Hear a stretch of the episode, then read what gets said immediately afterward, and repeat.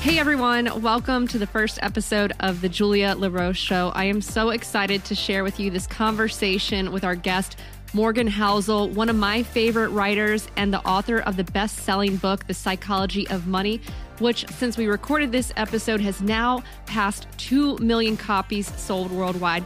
The Psychology of Money has become one of my favorite books. It brings up these timeless lessons about wealth, greed, and happiness. And I certainly learned a lot in my discussion with Morgan, and I think you will too. Enjoy. Morgan Housel, uh, thank you so much for joining us and uh, welcome to the show. Thanks for having me. Happy to be here, Julia. Well, um, you know that I've been a fan of your writing for a long time and that I absolutely love your book, The Psychology of Money. I literally have the audiobook version, the Kindle version, and the physical copy. So, um, one of. Uh, They're all the same, you know. You're not going to get anything different. I just like different ways of consuming it. And it's something that I've been telling so many folks to get. Um, so, I guess to kind of kick things off here, um, the book has obviously been a huge success, more than a million copies sold worldwide, international bestseller. And it was one that really took me by surprise as the readers, just how much I'd love it, how much I'd recommend it. So, my question for you, Morgan, is did you envision it being this successful? And why, why do you think it resonated with so many folks out there? Well, the first the first answer to that is a really easy no, and I'll tell you the background about it. I've talked a little bit about this before, but um, when we first pitched the idea to all the big New York publishers, every single one of them turned it down. Every New York publisher said, No way are we going to publish this. Half of them wouldn't even return our emails. And the ones that did write back said, No way this is going to sell. Other people have tried this before. There's really no market for this. And they wouldn't even take it. And then so I was kind of out on my own. I thought about self publishing it because we literally could not find a single publisher in America who would even touch it and then found a, a, a, group in London, Harriman House, who turned out to be amazing people that I really like working with now, who agreed to take it um, and and kind of believed in the idea and ran with it there. But just from that early experience, I think at the time I could toggle between oh those publishers don't know what they're talking about. This is still going to be great, and like no, they totally know what they're talking about. These are the professional people who understand the book industry better than ever, than, than anyone and everyone every single one of them is independently telling me this is a terrible idea. So from the from the beginning i i, I really i really didn't have that much confidence in it. And also in the book industry if you know the data behind it you know it's very much like a seed stage startup where it's like 90% chance you're going to fail. Even if you do everything right it's probably not going to work. So just going into that knowing the base rate of how books work and knowing everyone else's opinion of this idea it was like no I, I really didn't think that much of it. I think my expectations were, were pretty low going into it. And then so when it kind of caught on early on, it was it was still a shock and still is, you know, a year and a half later, it's still kind of, you know, I think you and I had talked about this at yeah. dinner several months ago about like I think when you start off from those low expectations, it tends they tend to stick around. It's hard to switch your view to like, oh no, that was then, but things are different now. Now it is working. It's easy to anchor on like, no, it's supposed to suck. And eventually people are going to realize that it sucks it's it's easy to hold on to that that point of view.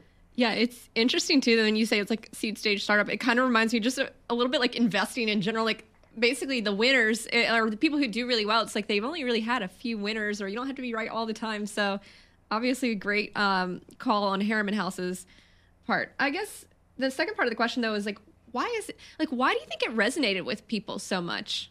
I can tell I, you my I, reason. I always think, I still think that 90% of virality is luck. You see this on Twitter all the time, where sometimes there are tweets that are like, let's face it, they're okay. They're kind of funny. And They get 100,000 likes, 100,000 retweets. Some of them are good. Some of them are just like, how did this catch on?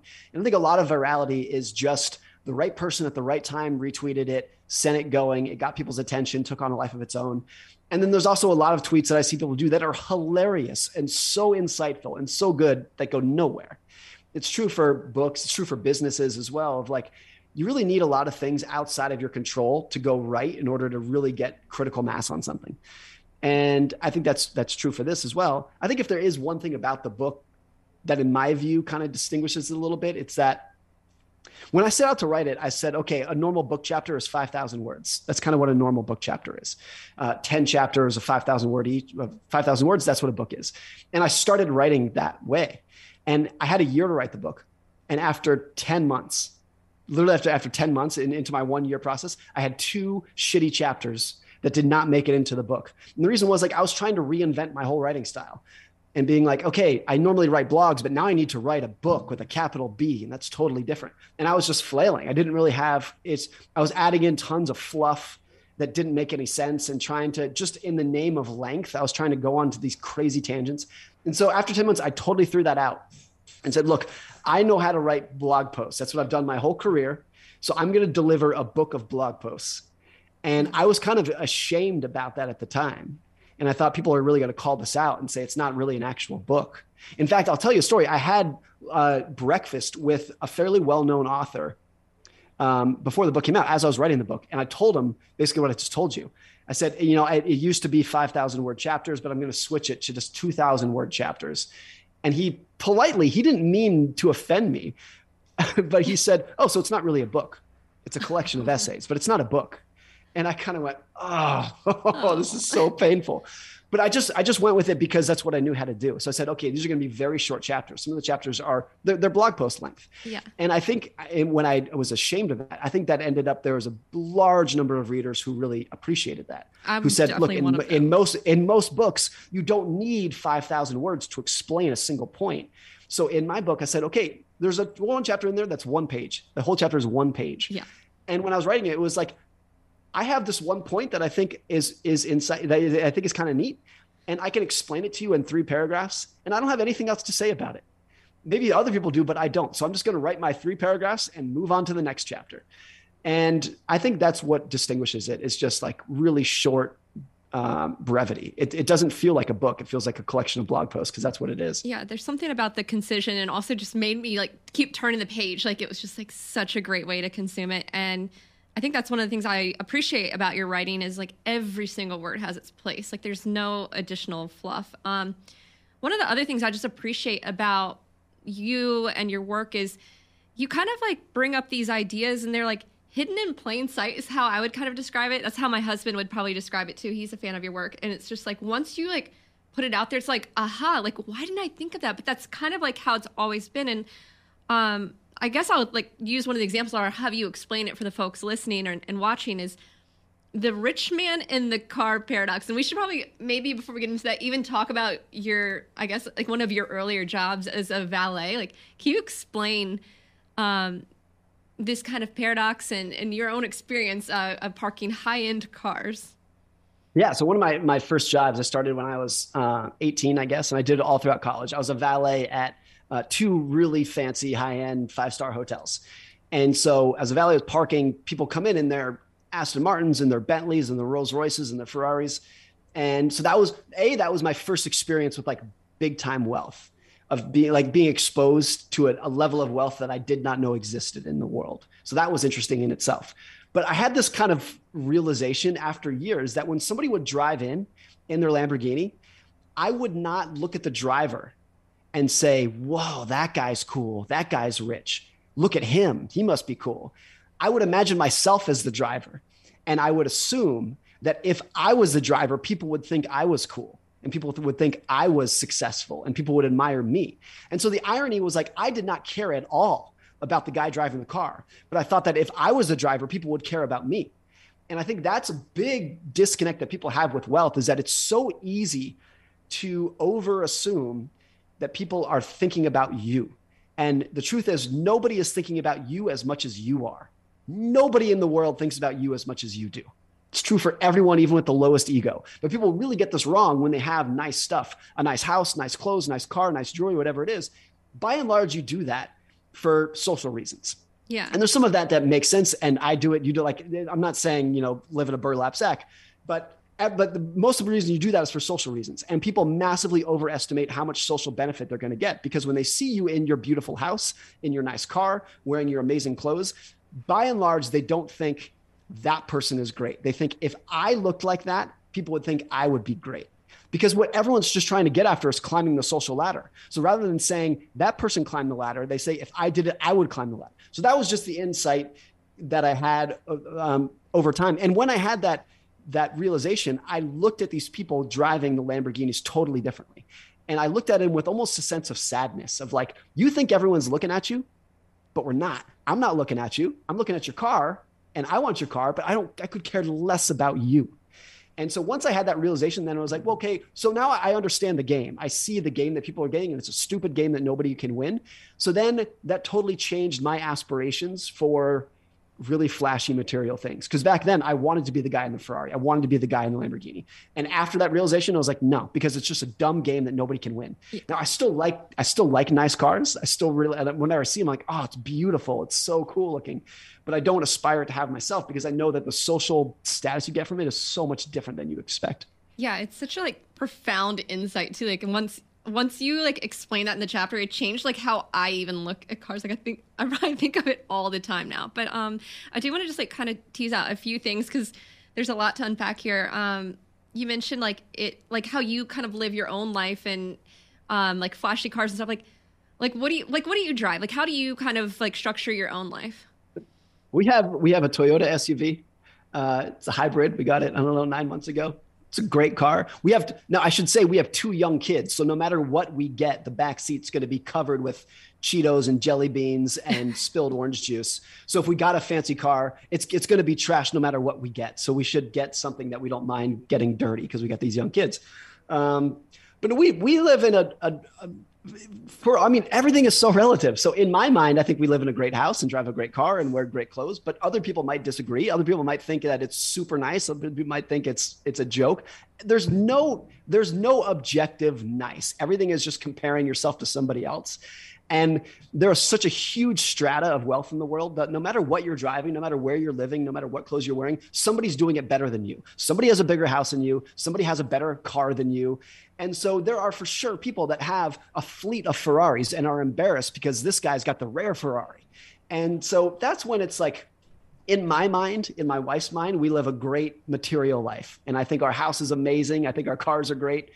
But other people might disagree with that. Because I think that again is like once you realize the game, then you just have to turn to like the internal benchmarks and be like, okay, this makes me happy. Yeah. And this this car makes us happy.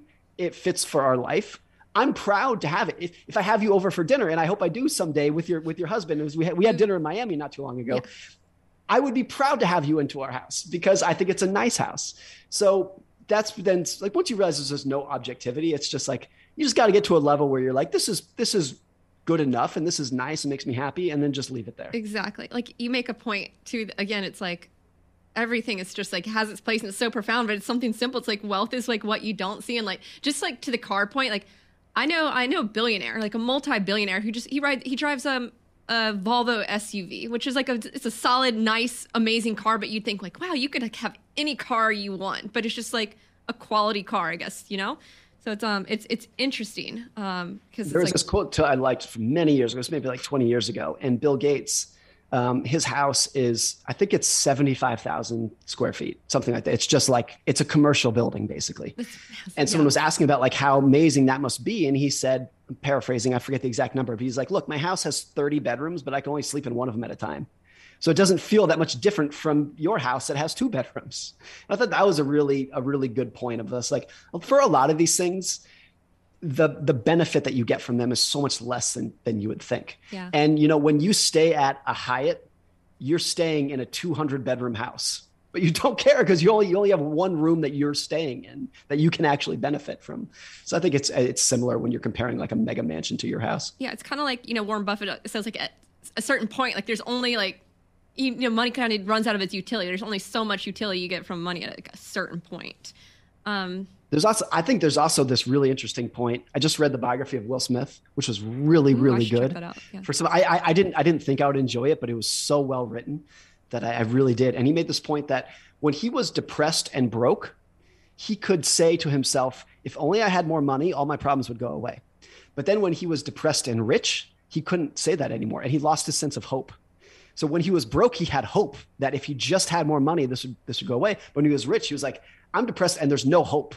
no like no more money is going to make me happier i thought that was a really interesting thing of of just another anecdote of how we um, misassume what money can and can't do for us yeah um, there's so many anecdotes in the book and before i move on from like your valet days um, you like tell this crazy story about someone like driving i don't even know like how much their car was but they came in like bought they keep like they were like throwing around stacks of cash, right? And you got to tell the story because it was wild. Like, and then buying the coins please like tell that story Yes, I, I, won't. I won't share his name because I, I don't speak kindly of him in the book. But it was a very successful entrepreneur who had started and sold several companies. Crazy successful, like tech genius, visionary. You, I, I can't say enough adjectives to describe like how smart and successful this guy. And he had the most, the craziest relationship with money that I've ever seen. So I read in the books one of the one of the uh, oddest stories was he used to ask us the valet all the time to run little errands for him he would carry around it every day, all the time. He had a stack of cash, hundred dollar bills, probably that thick, which is fifty thousand dollars, something like that. That he would have in his pocket all the time, and he would not count it. He would just peel off little stacks and, and give it to you for running these errands.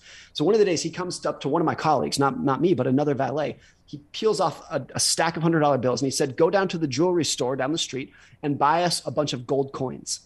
I think they were like thousand dollar gold coins. And he comes back, and this entrepreneur and his friends, there's maybe like four of them, something like that. Um, they go down to the ocean. The hotel is at was was on the water, and they start skipping these gold coins like they're rocks, and they're seeing who can skip them far enough, like like who who, who can skip it the farthest. And they're like cackling like they're kids. They're drunk out of their mind, and they're throwing probably tens of thousands of dollars into the Pacific Ocean. There's, as far as I know, they're still there.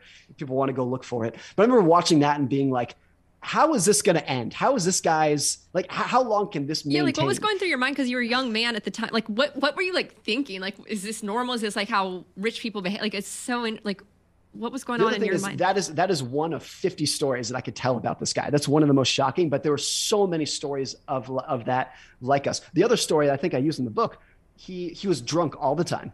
And one day he comes out of the hotel restaurant stumbling and the and the restaurant manager comes chasing after him and he says sir you just broke a $5000 lamp or $500 lamp you just you just smashed this lamp it's $500 and the guy the entrepreneur takes out his giant wad of cash and he goes $500 he goes here's $5000 now get the fuck out of my face and don't ever talk to me like that again and i remember being like this is but th- that that was like a daily occurrence of this guy. It was just it was like a it was like a reality TV show to watch. So he he had a big impact on how I can see people who are very smart, just objectively geniuses and still have a terrible relationship with money. And the punchline is I learned years later after I left the hotel, I learned that he went bankrupt. And like when I heard that, I'm like, yeah, of course he did. Of course he went bankrupt. That was the most obvious ending to the story that you can ever imagine. But that was so amazing because he was so smart and he had the and he was so unsuccessful with money. He became so he had so much income and he lost everything. And you compare that to people who are not geniuses, who are just ordinary Joe blows from the street that end up becoming so successful with money and can fund the most lavish retirement that they want and fulfill all their dreams and when they die they leave millions of dollars to charity. You compare that to the genius and I think that's like an astounding thing. And there's no other area of life where I think that happens. Except for finance. Like there aren't many areas of life where other than finance, where, where the smartest people can do so poorly and the most humble average people can can do so well. It doesn't really happen anywhere else. I think the one area it kind of happens to sometimes is health and medicine, where you can be a Harvard trained doctor, but if you smoke and drink and you don't sleep and whatnot, you, you like you'll have terrible health. And on the other hand, you can be a completely average person who eats their vegetables and goes for a run every day and you'll be really healthy. But most areas in life, there's such a strong correlation between what you know and how well you do. And in finance, I just think it's it's it's not that at all. That there's almost no correlation between how smart you are and how well you do in the end. Yeah, I want to dive into that because you do give some great examples. But just really quick before we go there, um, I have another valet question.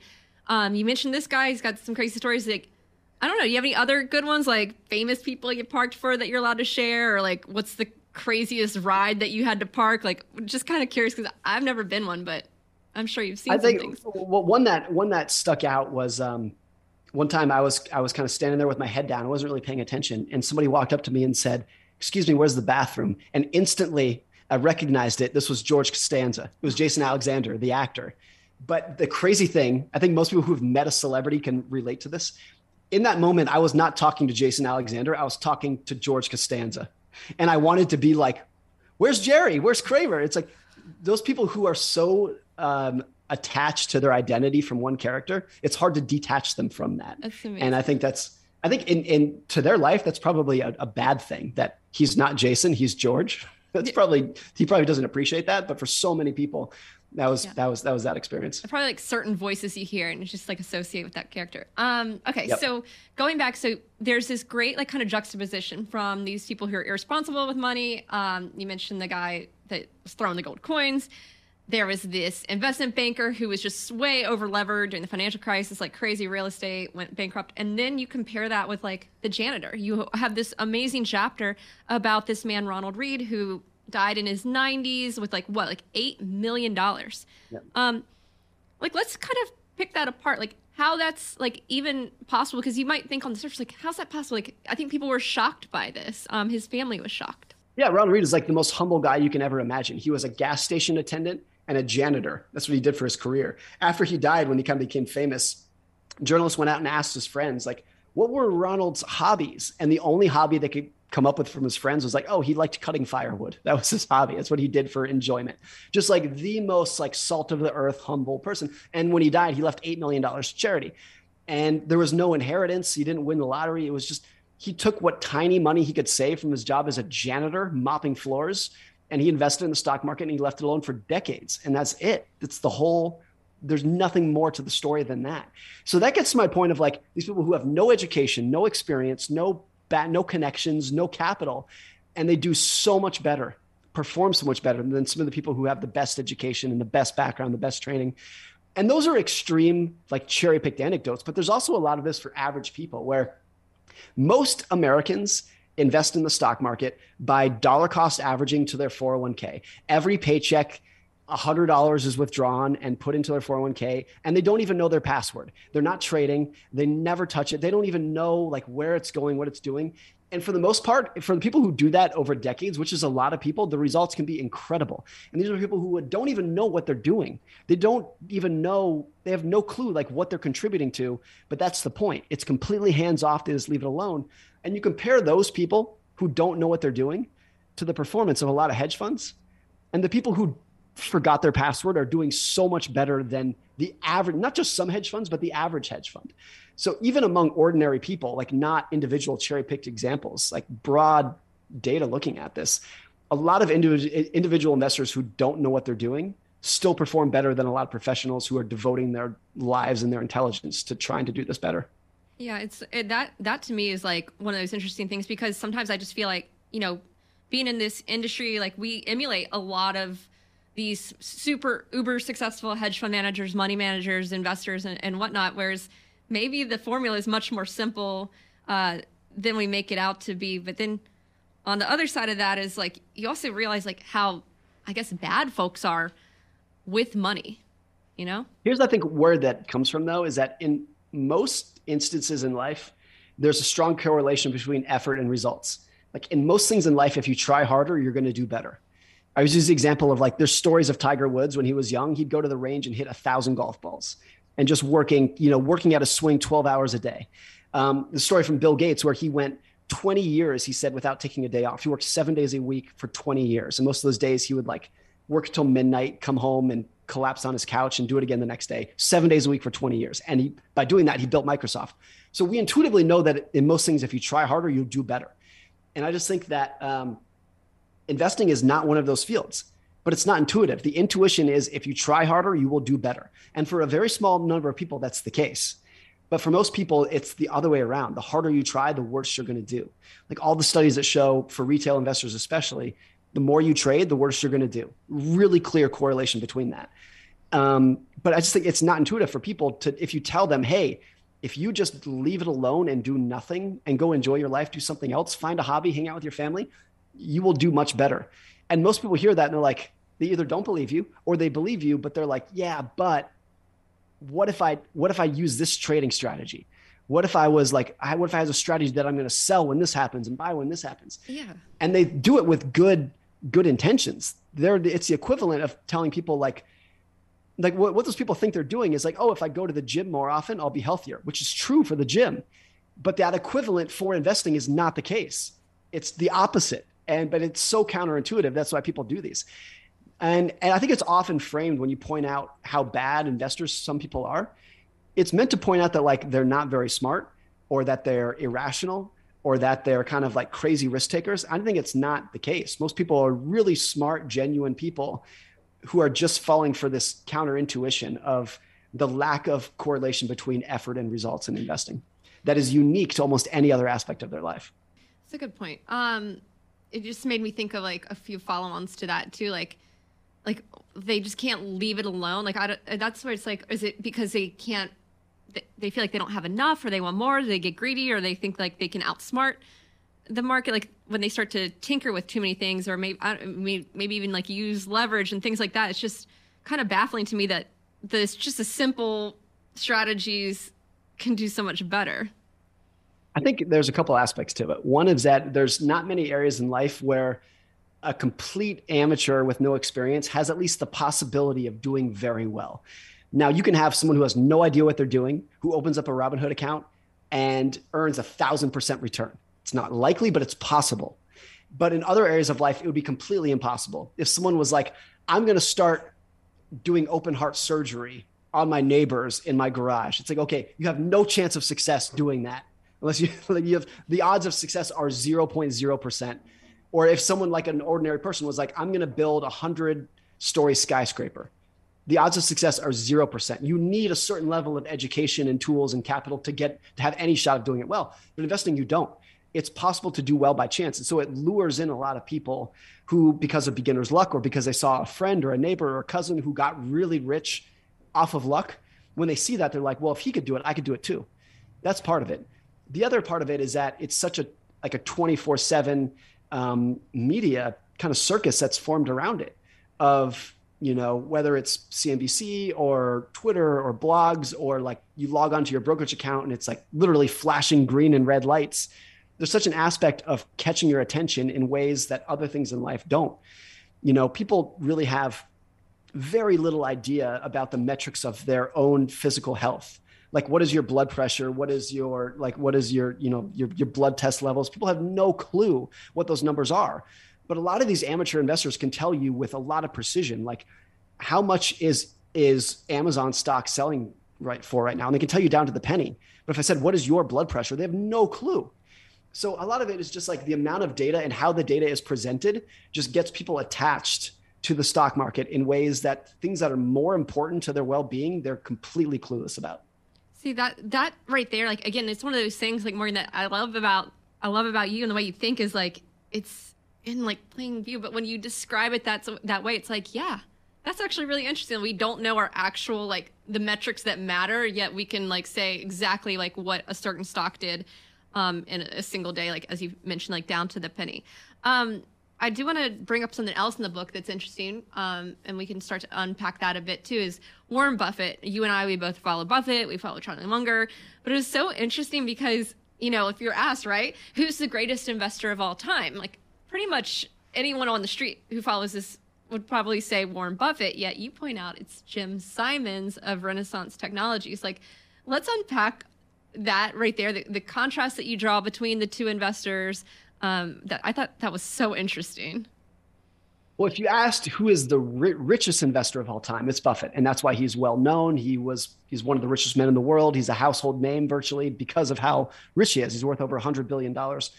But he's not the best investor because there are other people who have earned much higher annual returns than Buffett has. Buffett's annual returns throughout the course of his career are something like 22% annually. It's in, in, in that range, something like that. But there are hedge fund managers like Jim Simons whose average annual returns are over 60% per year, three times as good as Buffett, like three times as successful as Buffett. The reason that Jim Simons is less wealthy than Buffett, which is a crazy thing to say because Jim Simons is worth like $30 billion or something, is because he's been doing it for a shorter period of time. Warren Buffett started investing full time when he was like 11 years old. And today he's 92 and he's still going full time. And that fact alone of how long he's been doing it for, that's literally 99% of his success. Because you can do the math and say, if Warren Buffett started investing at age 30, like a normal person might, and if he retired at age 65, like a normal person might, and he still earned his 22% returns per year, in that hypothetical world, what would he be worth today? And the answer is literally like 99.9% less than he is. All of his success is tied to the fact that he started when he was 11 and he kept going through all the way through today when he's 92. And that's what does it. That's what everything. So is Buffett a, a good investor? Yes, of course he is. He's a great investor. But the whole secret is that he's been a great investor for 80 years. That's everything. And Jim Simons has been a successful investor for, I think, like 25 years. Now, his annual returns are so ridiculously good, but he's still less wealthy than Buffett because it's a much shorter period of time that he's been doing it for. I think the takeaway for ordinary people like, like us is it's not necessarily the question that most investors ask is how can I earn the highest returns? That's the intuitive question that they want to answer. And I think a much more important question to answer though is what are the best returns that I can earn for the longest period of time? And for most people, for most people, this is how I invest. What I want to do is earn average returns for an above average period of time. And if you can do that, you will end up with way above average results. It's not intuitive to think that if you earn average returns, you can earn you can end up in the top 5% of investors, but if you can do it for an above average period of time, you will. Howard Marks told the story about an investor that he knew who in any given year, he was never in the top half of professional investors. So he's a hedge fund manager. In any given year, he never tops, he never cracks the top 50%. But over the course of his career, he ended up in the top 10% of all investors, the top 10% of all hedge fund managers, just because he stayed in the game and was able to do it for 25 years or something like that. So I think that's that's what I aspire to as an investor. I'm a pretty passive investor. And it's not because like I I, I want to do poorly over time. It's it's not because I want to do less well than the active investors.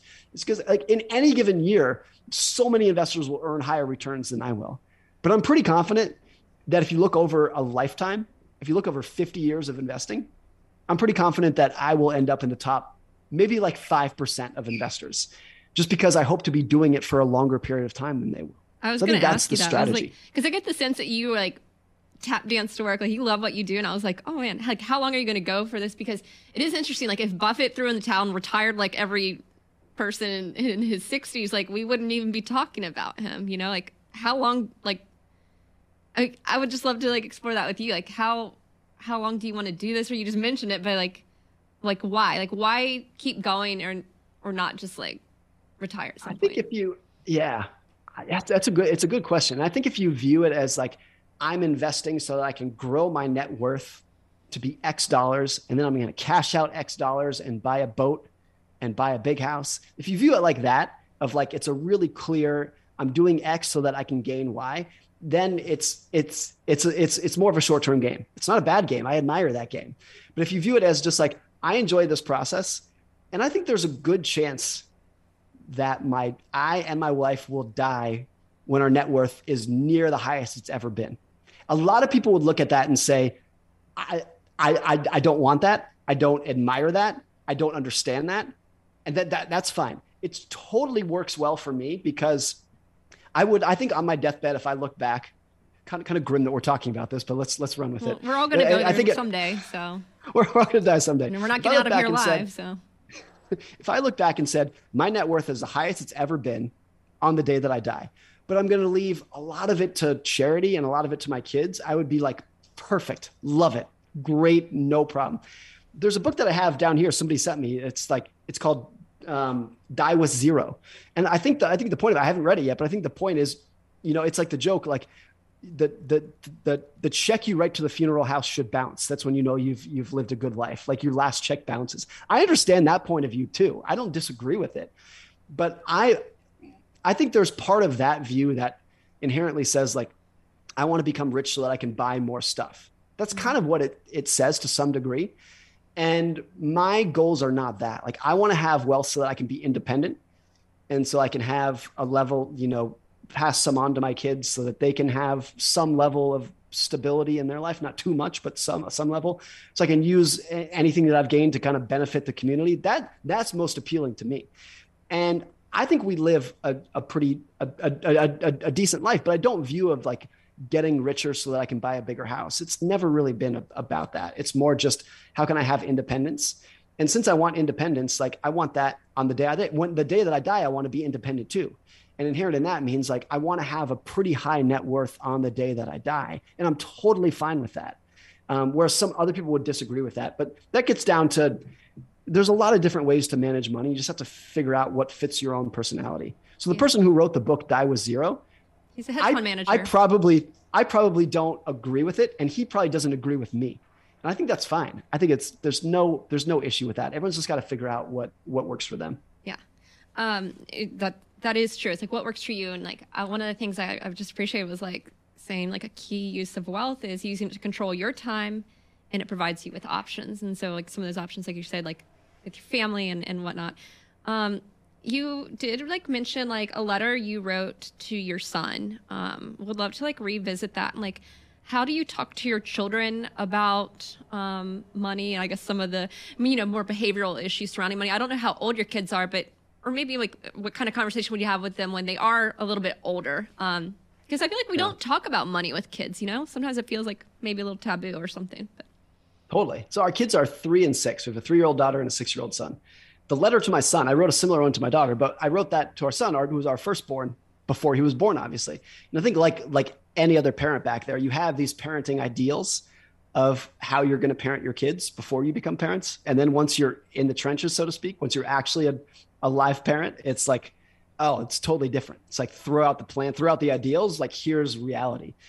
And so I, I don't I don't regret that letter. I don't think there's anything in the letter that I necessarily disagree with. But what I've learned since becoming a parent is that so our son and daughter are com- completely different people.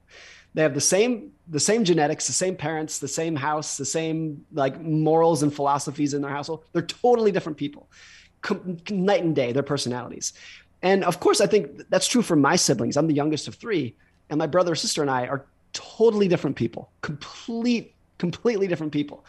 And so when you accept that reality that like even people in the same household grow up to be very different, you can't assume that there are things that I can teach my kids about money that they will admire or benefit from or that will fit their life because I have no clue who what my kids are going to grow up to be or aspire to be. I have no clue where my wife and I are going to be in 10 or 20 years either.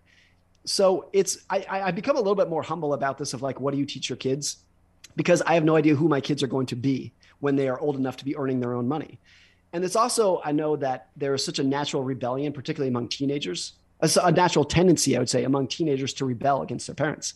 So if I think a lot of parents get this wrong, it's like your kids turn 15 or 16 and their parents are like, okay, I'm going to teach you about money. Let's sit down and I'm going to lecture you about the right things to do with their money.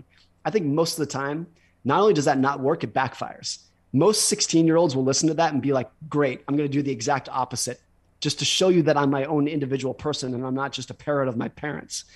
And so I never want to be the lecturer and teaching my kids about money. I think if we can lead by example, or not even, I think lead by example gets kind of misconstrued because, so the example I give is my parents have been vegetarians for 45 years. And so my my whole life and my siblings' life, my parents have been vegetarians. And when we were young kids growing up, we ate vegetarian because that's what my parents made. That's how they cooked. But by the time that we were like 10 years old, my parents said, Hey, they sat us down and said, This is how we eat. Here's why we eat this way. If you want to do it differently, if you want to go eat meat, totally up to you. We support that. We will help you. We will buy you the meat too, even if we don't eat it. And they let us do it on our own. And I think meat? that, uh, yeah, all, all, all, three of us do. Not not very much. I think when you grow up vegetarian, it's hard to go onto a, the full meat eating diet. So I, I, do, but not not not not that much. Um, but I think that the template of that is like I think that's a good way to parent, being like, here's what we do, here's why we do it, within reason. If you want to do something differently, please do. Let me show you the, the consequences and the boundaries of what I think you should do with other decisions. But I think that's that's a much better way to parent rather than lecturing and saying this is the right way to do it. And if you do it any other way, you're doing it wrong. I think with diet and money and a bunch of other things, religion probably, that's that's that's a much better template for how to parent. Yeah. You just mentioned your own parents. Um, give us a bit more of a sense of like growing up, what that was like for you. I think the thing that was a little bit unique is that um, my my dad started his undergraduate college when he was 30 and had three kids. I'm the youngest of three. He started call, he started undergraduate like the month after I was born. And he became a doctor when we were all teenagers. So all of our early years, myself and my, my two siblings, we were very, very poor. My, parents were in school, um, just living off of like whatever they could scrape together from student loans and grants and whatnot. We were living in student housing for almost my entire childhood. And as a child, we thought it was great because we didn't know any better. And we were living with other people who were in that same situation. So it was a great childhood. Everything was great. And then when we became a teenager, my dad became a doctor and things changed. after that. And what was really interesting is that even as my dad went from a student to a doctor overnight, the frugality that was enforced upon them when they were broke stuck around. So even though their income went up exponentially, spending honestly didn't change that much. Changed a little bit, but not that much. So we had a very, still pretty frugal upbringing. And we lived in a, a modest house and drove a modest car and went on like really modest vacations. And that was an important part of the upbringing because when I was a teenager, especially, I looked down upon that decision that my parents made to be that frugal. Because I would always say when I was 15, 16, I would be like, I know how much money you make, and I know you we could be driving a nicer car. I know we could live in a nicer house, and we don't. And I'm mad at you for it. like I'd, I'd, I'd, I'd look down upon you for doing that. And then so my dad was an ER doctor, worked in the worked, worked, worked in, the, in the ER for his whole career, which I think is one of the most stressful careers you can have because it's literally people dying in front of you. That's the job is taking care of people who are about to die or are dying or did die. Very stressful job. So after 20 years of doing that, he said, "I'm done." I've, I've, he was kind of burnt out from it. He said, "I'm done. I'm gonna I'm gonna retire," and he was able to just walk away at kind of a moment's notice because he had been so frugal throughout his whole career. He, was, he had such a high savings rate that the day he decided he was done, he just he was done. He retired, and that on that moment, which was not that long ago, this is five or ten years ago, I was like, oh, now I get it. The reason you are so cheap the reason we didn't drive the Porsche, the reason we didn't live in the big house is because you wanted to have save up enough money so that you could have control and independence over, over, your, over your life. And the moment you didn't want to work anymore, you just stopped working. And that gave them so much more pleasure and happiness and contentment in life than the Porsche ever would have, times a hundred. Yeah. And so that was a big, like, stark moment in thinking about money when I saw my parents do that. And I was like, oh, now I get it. I think the purpose of money and how you can use it to better your life is to use it to gain control over your time and to give yourself independence and autonomy and to do what you want when you want for as long as you want to or as long as you don't want to. And if you can use your money to do that, then by all means, like strive for that more than you strive for the big house. I think that was the takeaway for me because that was the, that was what I saw growing up. Now, inherent in that is like everyone sees something different going up. That was my story. You've got your own story. Everyone's got their stories of what they saw that has a huge impact. Well, it's funny. You know, my, my dad used to point out like, you know, just because someone had a nice car didn't mean like they had a, they were wealthy or had a lot of money. It could just be like they spent all that money. And I think it, it's important because you point out in the book, like there's a difference between being rich and having wealth or being wealthy. Like, yeah, that's a really so important I, distinction and I, I, I make up that definition when I say this. I'm just I just kind of made this up myself, but I view rich as like you have enough income to make your monthly payments, and you can actually make them. You can make your car payment and your house payment, and you can actually quote unquote afford these things that you have. Wealth is almost the opposite. Wealth is the money that you don't spend. It's the money that you're not spending on your car payments, the money that you're not spending on your house. It's money that you save up and are not spending. It's just wealth accumulating to you. That's what wealth is.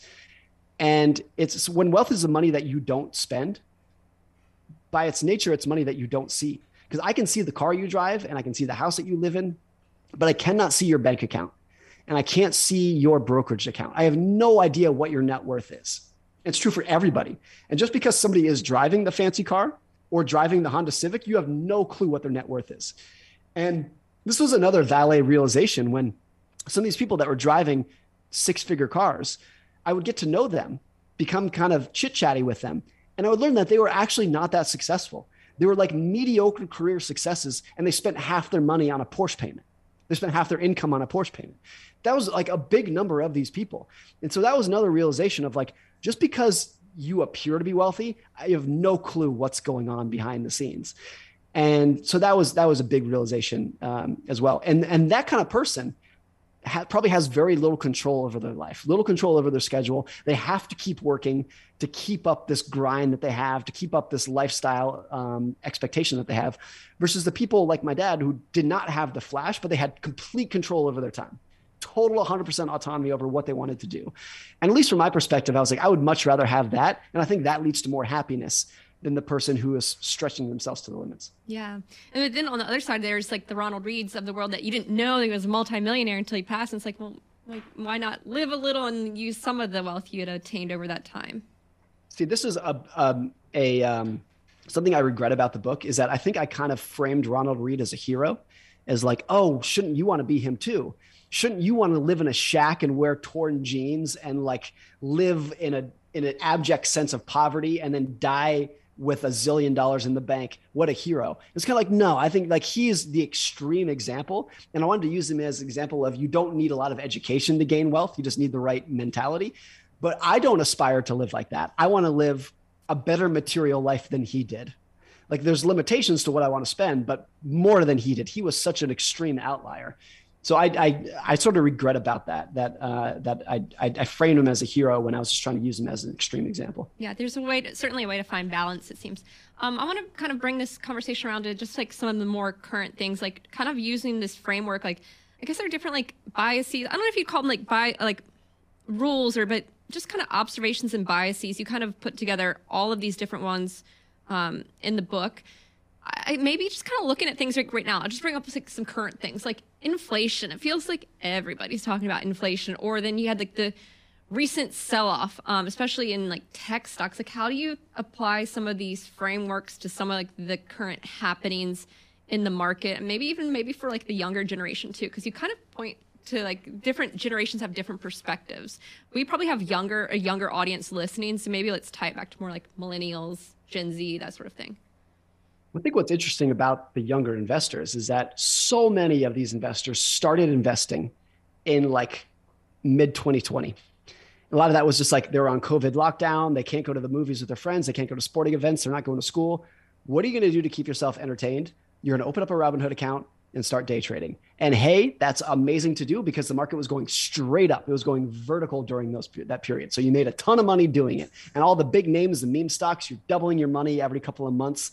Everyone is stoked. And that's not a couple people, that's literally tens of millions of people. If you look at the new accounts opened at Robinhood and E-Trade and all these brokerages, tens of millions of them started investing in mid 2020.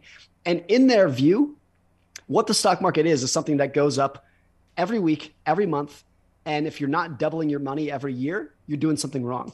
I had someone tell me on Twitter about a year ago, they said, if you can't double your money in the stock market every year, you have no idea what you're doing. And I remember being like, oh, okay, that's that's that's like a view of like that's where expectations are. But when that's all you've ever known, I could understand why you would think that. You've never experienced anything else. And maybe you can read about 2008, you can read about um, the dot com crash, but that's, that's like ancient history in your view. And nothing is more persuasive than what you've experienced firsthand. So, what they've experienced firsthand was tech stocks double every couple of months. I'm really good at it. You can make a ton of money doing this. And you dinosaurs that are talking about two, the dot com crash, like what that's like that's that's for these old people who have no idea what they're doing. And so a lot of those investors who had that mentality that peaked about a year ago, the last six months have been complete and utter shell shock for them. And I think every generation goes through this. For my for our generation, it was the dot com bust. Of like for a lot of us, that was the first time that we were like, oh, not only can the market go down, it can go down 90% for, for tech stocks. And we had we had really had no clue. So I think for a lot of investors, the feeling of the last six months is a sense that you were cheated a sense that something was taken away from you, a sense that you got bamboozled, bamboozled, a sense of shame. Even if what has happened in the last six six months is completely normal. And if you look at the history of the stock market, like the S&P 500 is down 20%, something like that, maybe it's 23%. If you look at the long history of the stock market, that happens on average every 3 or 4 years. Like what we what we've experienced in the last in the last 6 months is totally normal completely par for the course what you should expect to happen on a fairly regular basis. But if you're new to investing, it feels like a once in a century flood because that's all it's the first time you've ever experienced it. So I think that's that's a big part of what's going on right now is you were experiencing something that's very normal and completely inevitable, but it feels like a 9/11 style event to people who have never known anything else but a bull market. How about um the how about cryptocurrency? How about Bitcoin? Do you have any thoughts there? I, I've never owned any any crypto. I maybe I will in the future, but I, I, it wouldn't surprise me if I never do.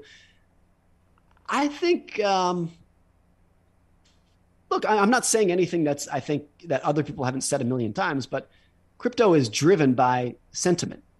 That like there, there there might be people who would push back against that, but that's what that's what I'm going to run with. And sentiment, the boundaries of sentiment in either direction can be so crazy. It could be crazy high, it could be crazy low a lot of that is just because how fast stories travel on social media and what is persuasive. And whenever you have an asset class that is so driven by sentiment and a social media where the most appealing sentiment rises to the top, like the, the the the the storytellers that tell the best story get all the attention and when people can tell a crazy story that gains so much attention the boundaries in either direction can be really extreme. If i had to guess what the future of of bitcoin is going to be let's not talk about like web3 use cases of just like a bitcoin as an asset class. I would expect it to have huge boom and bust cycles which by the way is what gold has done as well. Like gold over a very long period of time hasn't gone really anywhere just for inflation, but it has massive, massive booms and busts. If, if, if, if I viewed Bitcoin as being that in the future, I think that's probably the most likely scenario. There's so many other details to get into in terms of like what regulation could do, what further adoption could do. Like there's all these different details, but I think as a baseline assumption, that's what I think of it. So what's happened to it, not just in the last six months, but the last 10 years of crazy booms and busts. Like this is like the fourth time or something that Bitcoin has fallen 60 plus percent. This is nothing new. I think that's as a baseline assumption. It'll probably keep doing that in the future just because it is driven by sentiment and not much else. Interesting. So you've never even dabbled? Just curious, like not even like a no, never. Like maybe maybe I, I I should I should. Um, I think one thing that I it's true about how my wife and I manage money is I think we have very little FOMO. We have very little like, oh, this has gone up so much and it might keep going up. So then therefore we should buy it. It doesn't, it really doesn't really have any impact on us. It's more just like, hey, we have index funds that will earn an average return and a lot of cash that gives us flexibility and independence and autonomy. And that's good enough. That checks every box that we want.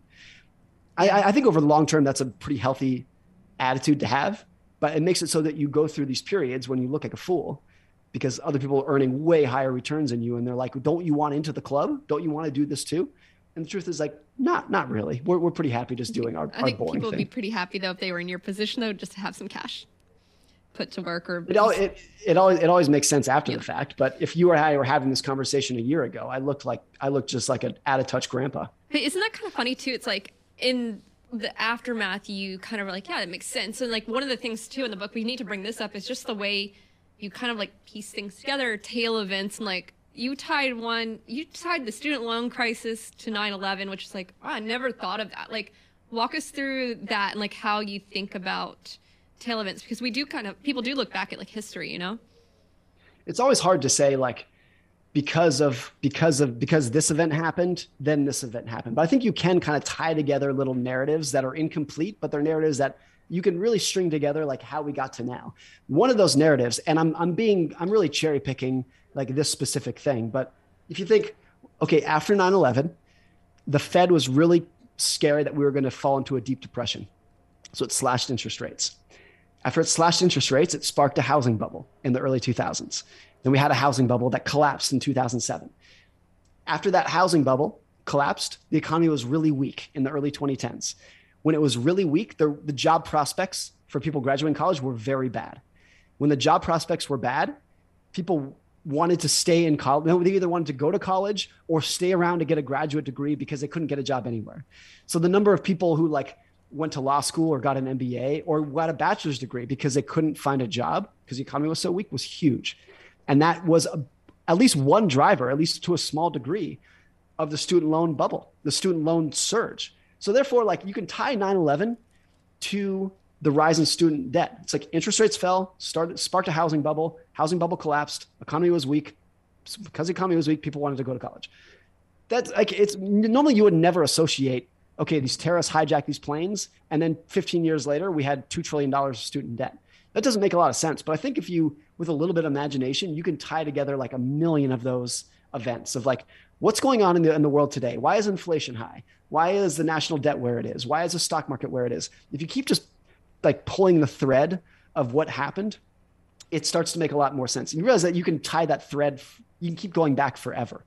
Like, um, you know, why is why is inflation where it is today? Well, you know, the Fed was was printing a lot of money. Why did it print a lot of money? Well, it was really scared of deflation in 2008? i was scared of deflation? Well, there's been other episodes, particularly the Great Depression, where like deflation was really was really terrible. You can keep tying back why what's going on today to something that happened in the past. And I think it's really helpful to know that like we always view these things in a vacuum of inflation is high today because the Fed screwed up yesterday. Well, like that that narrative might be true, but why did the Fed screw up yesterday? Well, it was thinking about this other event, which tied to this other event. And that's where I think a lot of economic history can be really helpful of just like realizing where we are, the deep roots of where we are are really really deep. And but in the press and when we're thinking about these, we tend to think about them in a vacuum when they're actually really complex events. I like that. And yeah. the other the other takeaway from that is that when there's a big event like 9/11 or the Great Depression or World War II or COVID, you have no clue what the echo ramifications are going to be from that. Because on the day after 9/11, nobody said no one went on TV on TV and said this is going to start a student debt boom. Nobody said that. You would have been a fool to say that, but it's what happened. And no one knows. And nobody knows. And whenever there's a big upheaval, the the echoes, the ripples from that get more extreme. And COVID is obviously a massive, massive, you know, event. Just like threw a boulder in the in the water, and we have no idea where the ripples from that are really going to end. Yeah. Um, before I let you go, let's just kind of do like um, a bit of a rapid fire here. What do you think is the worst investment decision you've ever made? Can I say not investing in Bitcoin? But I don't regret it. But that's probably that's probably one of them. If you just want to take it like percentage terms, okay. that's probably it. Um, what what's the best investment decision you've ever made? Uh, I think it's uh, making sure that my expectations don't exceed my income. I know that's kind of a quirky. I, I, know the answer you want is like what ticker, but I think I think it's that. I think it's making sure that my expectations stay below my income growth. Um, this isn't really like a rapid fire, but I do want to bring it up because you mentioned um, your wife and you and I've talked about our spouses. Um, you know, Warren Buffett always says like that's the most important decision you make in in in your life is like who you choose to be your life partner. Um, yeah, like talk to us a bit about like how your wife has like made you a better person, better investor? Because you've mentioned her a few times, so I would just love to hear from you. I think um, if she were if she were on right now, she would say, "I can be I myself can be very patient with investments." And when it comes to investing, I have all the patience in the world. I'm thinking about the next 50 years. But in other areas in life, I have a, a pretty short attention span and a short level of patience. Um, and I think that's where she's kind of grounded me the most. Like she, the here's how I explain her personality. The gap between my worst moods and best moods is a mile wide. The gap between her worst mood and best mood is like an inch. It's like she is the most emotionally stable person that I think I've ever met. She's not abnormally happy. She's not abnormally depressed. She's just like totally stable all the time, and she can compartmentalize bad events better than anyone I've ever seen.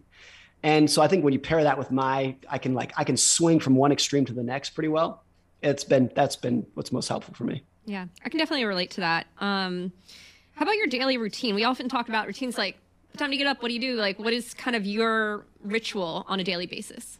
I've worked from home my entire career for I don't know 13, 14 years. I've always worked from home. And so, you know, most people have, or a lot of people have for the last two years, but for me, it's been, this is what it's always, it's always been.